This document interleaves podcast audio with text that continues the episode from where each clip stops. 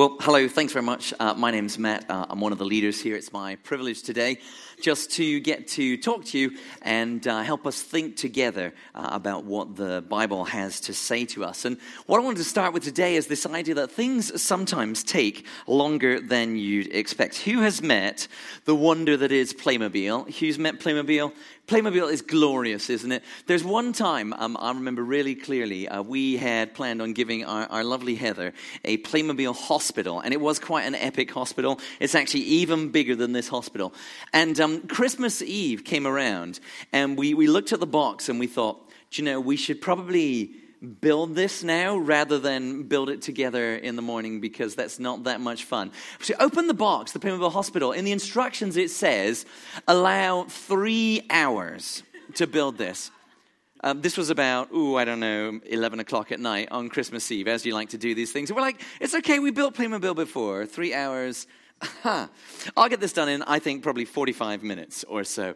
Uh, two o'clock in the morning putting the final pieces on. We had, we had a lovely little kind of oxygen mask and things like that done, but it just took so much longer than we expected. And we're, we're working our way through the story uh, of Jesus as told by Luke and the crowds who have seen Jesus teaching and working his miracles, they're increasingly understanding and seeing Jesus as Messiah. And Messiah is this term that means God's promised one, his chosen one, his um, deliverer. And his disciples, the ones who are following him closely, they certainly have in their minds Jesus is this promised deliverer. One of them's even said it to him outright. And as a result, because of what's taught and what's understood about being Messiah in the time of Jesus, they expect him to begin his rule as king when he arrives at Jerusalem. They're thinking when he reaches his destination, which is just a, a few miles down a, a road like this, when he reaches his destination in Jerusalem, we pick up the story here.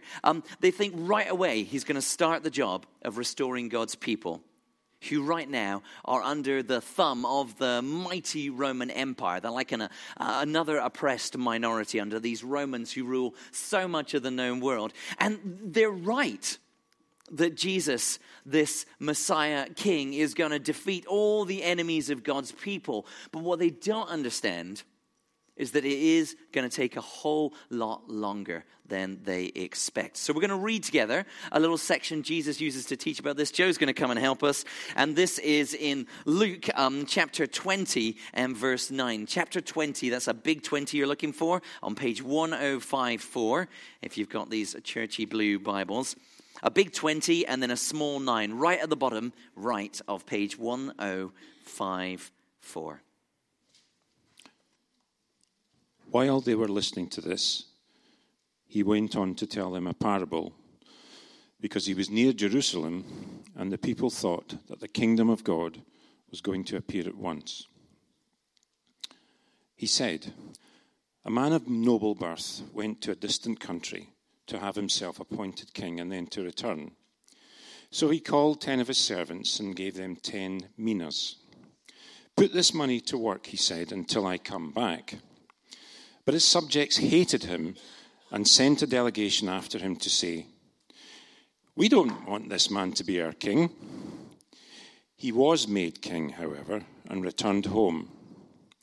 Then he sent for the servants to whom he had given the money in order to find out what they had gained with it. The first one came and said, Sir, your mina has earned ten more. Well done, my good servant, his master replied. Because you have been trustworthy in a very small matter, take charge of ten cities. The second came and said, Sir, your mina has earned five more. His master answered, You take charge of five cities. Then another servant came and said, Sir, here is your mina. I have kept it laid away in a piece of cloth. I was afraid of you because you are a hard man. You take out what you do not put in and reap what you did not sow. His master replied, I will judge you by your own words, you wicked servant. You knew did you, that I am a hard man, taking out what I did not put in and reaping what I did not sow? Why then didn't you put my money on deposit so that when I came back I could have collected it with interest? Then he said to those standing by, Take his mina away from him and give it to the one who has ten minas. Sir, they said, he already has ten. He replied, I tell you that to everyone who has, more will be given. But as for the one who has nothing, even what they have will be taken away. But those enemies of mine who did not want me to be king over them, bring them here and kill them in front of me.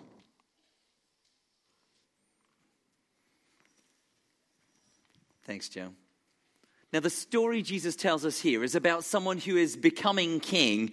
Uh, he tells us how their servants and their subjects behave while this process is happening, while he's away in a far country, and what's going to be the results for each of them when he gets back. And I think the passage asks us three big questions. And the first one is do we accept that he is king, right? Because in this story, the guy going off to another country to be appointed king, Jesus is talking about himself. He's knowing what's coming next. When he arrives in Jerusalem, he's not going to declare himself king, whip out a massive sword and start smiting the Romans. That's not what's going to happen there. Instead, to the dismay of his followers, he's going to die. Uh, he's going to die a, a, terrible death, even a, a criminal's death at the hands of the religious and civil authorities. But that is not the end of the story. The, the, the, people who think they can put an end to him, they're going to be completely wrong. Instead, he's going to rise again three days later. He's going to ascend to heaven, and there he'll be appointed king. And then one day, he's going to come back victorious, mighty to judge.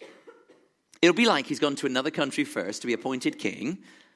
And then he'll come back. See how that connects to the story Jesus is telling here? This is the gap between Jesus' death and his return as the victorious and conquering king. So when he speaks about his servants while he's away and what his servants do while he's away, he's telling us about his followers, the servants of God, and how they should conduct themselves while he's away before he returns. And, and let's be honest, it, it can seem like it just doesn't matter what people do while the king's away, particularly when the king has been gone a, a long time, right? I mean, it's, it's 2020, it's over 2,000 years. Picture kids left in the classroom when the teacher goes to, I don't know, see the headmaster for something, okay? The kids are left behind in the classroom. It's been calm for what, 30 seconds after the guy's out the door and then it begins. Someone says something, somebody else throws something, and then, you know, in five minutes' time, it's all out mayhem. Anything could be happening. Now imagine the teacher's been gone for 2,000 years. Is he going to come back to even a classroom? The place is going to be destroyed.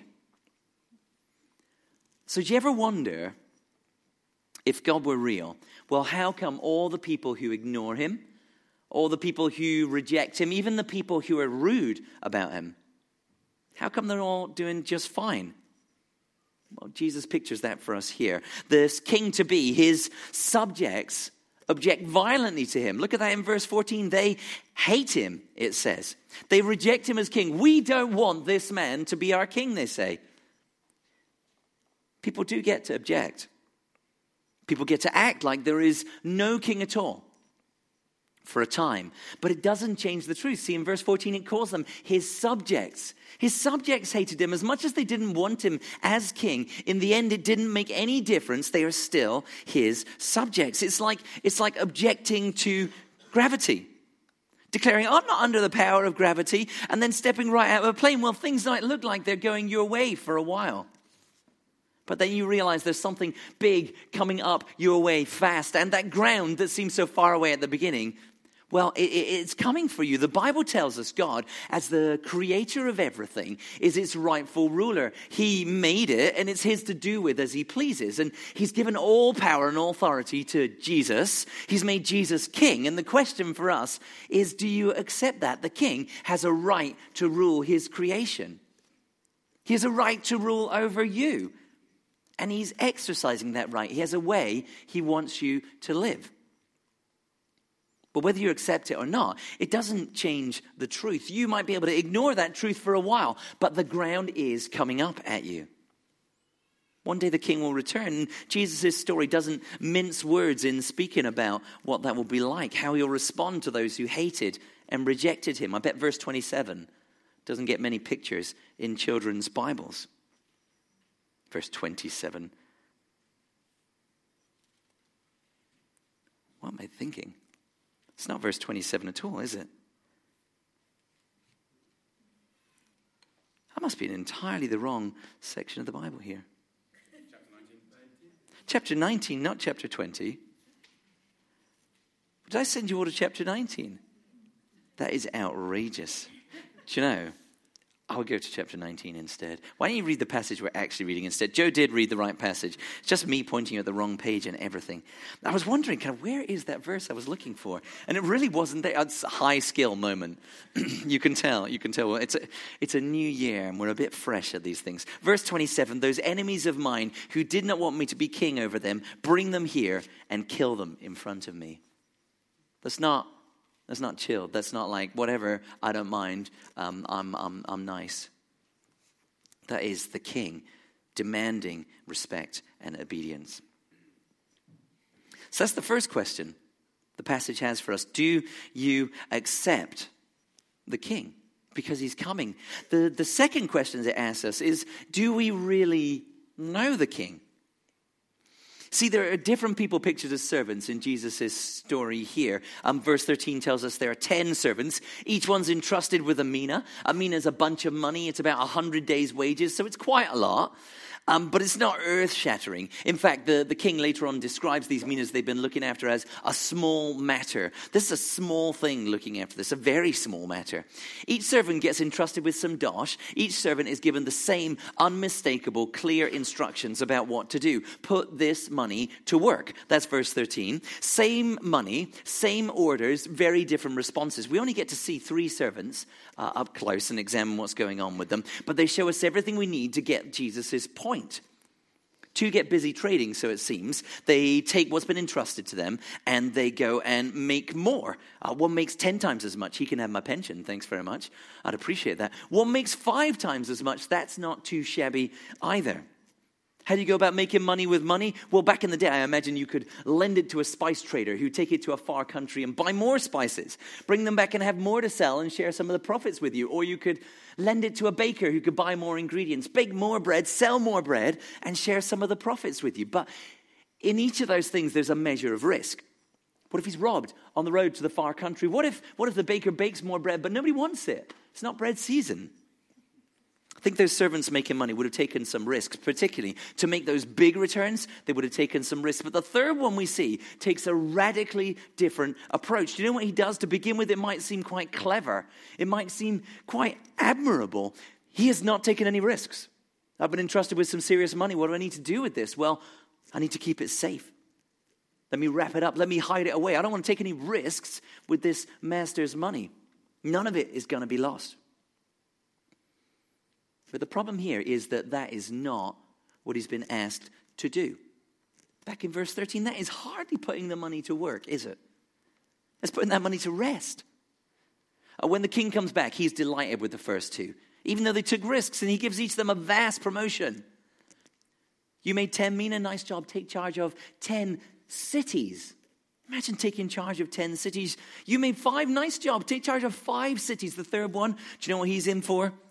A right royal roasting. The, the third guy explains what he did in verse 20. He says, I kept your money laid away nice and safe in a piece of cloth. And then he explains why. Why would you do something like that? Because I was afraid of you.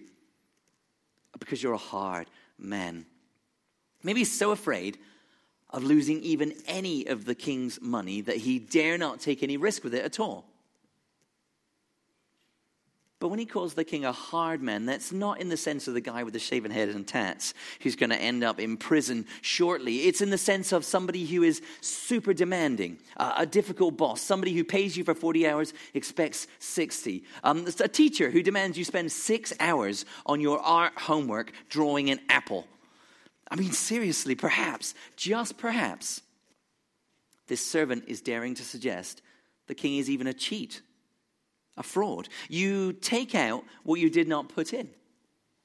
You reap what you did not sow. Some commentators I read suggest these terms essentially describe theft. He's a hard man in that he is wanting more than is right. Is that servant right about the king? Would you, would you even want to serve a king like that? Who'd be the servant of a king like that? But then think about this. If you did actually have a king like that, would you dare not to serve him? If you knew he was a hard and a demanding king, if you knew he was a harsh master who wants more than he put in, would you really just sit on what he entrusted to you, ignore his plain command to put it to work? I think you're more likely to run away, or at least to try and do something, not nothing. That's precisely the point the master makes back to the servant. Did you really think I was like that? Do you really think I was so harsh, so mean, so demanding? If you did, surely you would have done something with my money, not nothing. So, what's going on with that third servant? Did he really think the king was harsh like that? Doesn't seem to make sense of his actions. But then he didn't blow the money either, right? He didn't just spend it as if it were his own. He didn't just run away. He sat on it. It doesn't seem to make any sense. His actions don't seem logical. They don't seem like they follow through on what he says he believes. But whatever the case is there, the king is not letting him off. No cities for him to take charge of, zero. No mina of money to manage either. It's taken away. It's given to the one who has 10 and 10 cities to look after. That guy's going to be busy. This servant is a servant no more. He's left with nothing. In fact, oddly, there's a detail here. He's described as the servant who has nothing, even before his money is taken away. You see that in verse 26?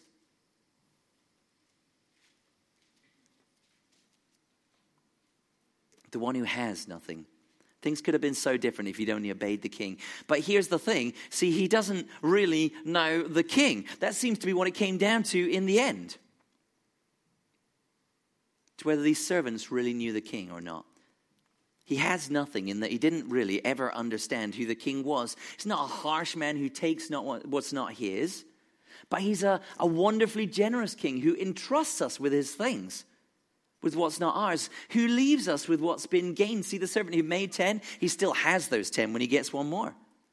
And then he gives even more. That's hardly a harsh, grabbing master taking out what he didn't put in. So the question is do you really know the king? That's what the passage asks us. What sort of king do you think you have? How do you picture God if, if, if there was a God? What sort of God do you imagine he might be? Is he harsh? Is he busy taking away things that's not really his? Is he busy piling more and more demands on us for his own benefit? Does he take out what he didn't put in? Does he reap what he didn't sow? Is that, is that how we picture God sometimes? Is his big plan just to spoil all our fun? Just to say no to a long list of things that would bring joy into life and then give us an impossible to do list? Berate us when we don't deliver, demand we dance to his tune. Is the God you imagine all commandments and all law? Perhaps that is how you picture God. I think it is surprisingly easy to have that sort of picture of God, particularly maybe if you grew up in the church. But if there was a God like that, then how would you need to live? Busting a gut for him, right? That's the only way that would make sense. Pushing, pushing to tick every one of those boxes, living your life in fear. Do you really live that way? Or is the way you're actually living make no sense if you did believe that about God? Is your life kind of illogical, like this third servant who says he believes he's got a harsh master, but then acts like it's got nothing to do with him? So, the problem with having your head in the sand like that, saying one thing and doing another, is the king is coming back. This third servant was judged by his own words. If you believe in a God who makes demands like that, are you ready to meet him? The good news of the Christian gospel is that in Jesus Christ, you don't need to meet your king that way. The response of the king to the other servants pictures another kind of king.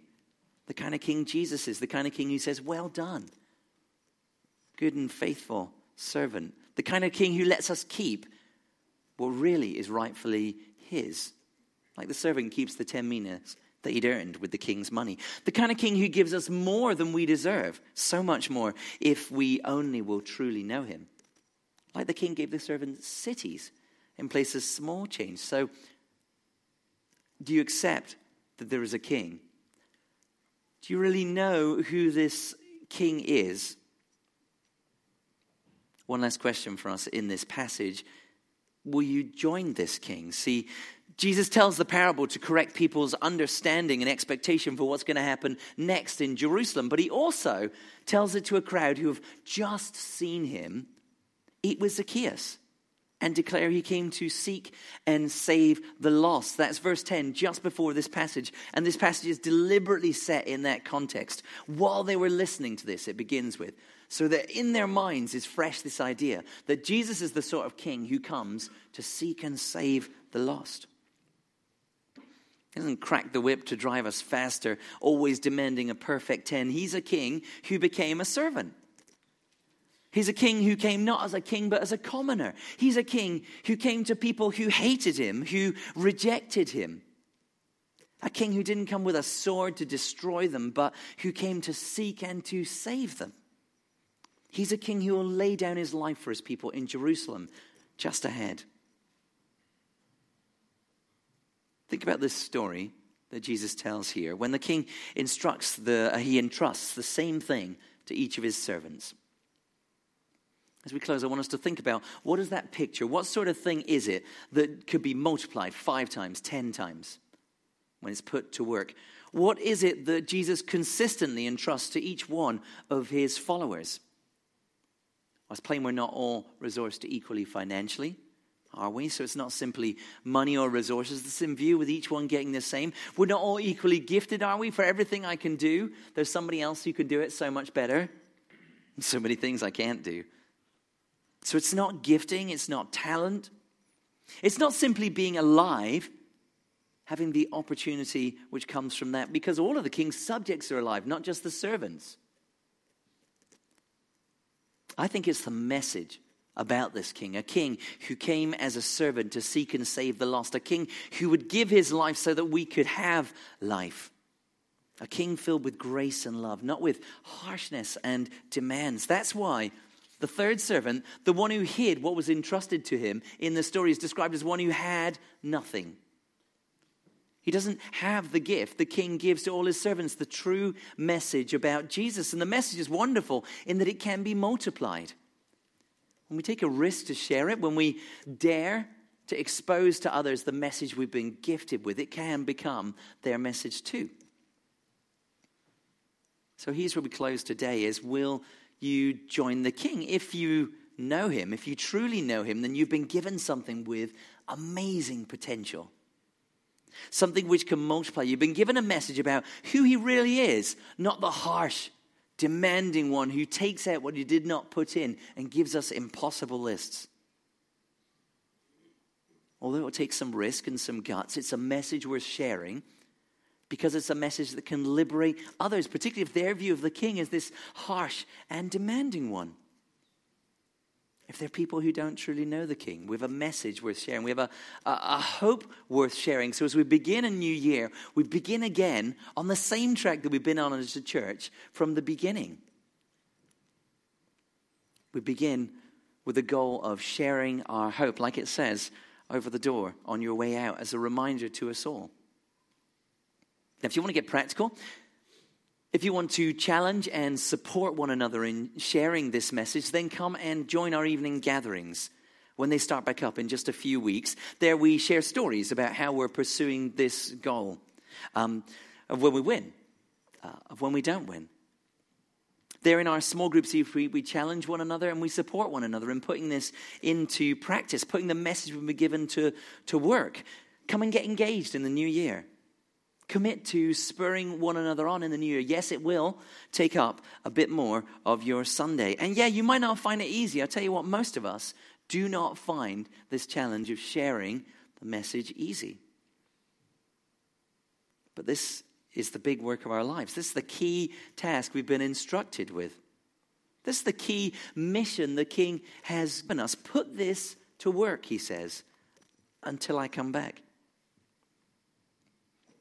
Make that your mission this year. Just uh, 30 seconds there to reflect. Think about what the king says, what it has to do with you, and then I'll pray.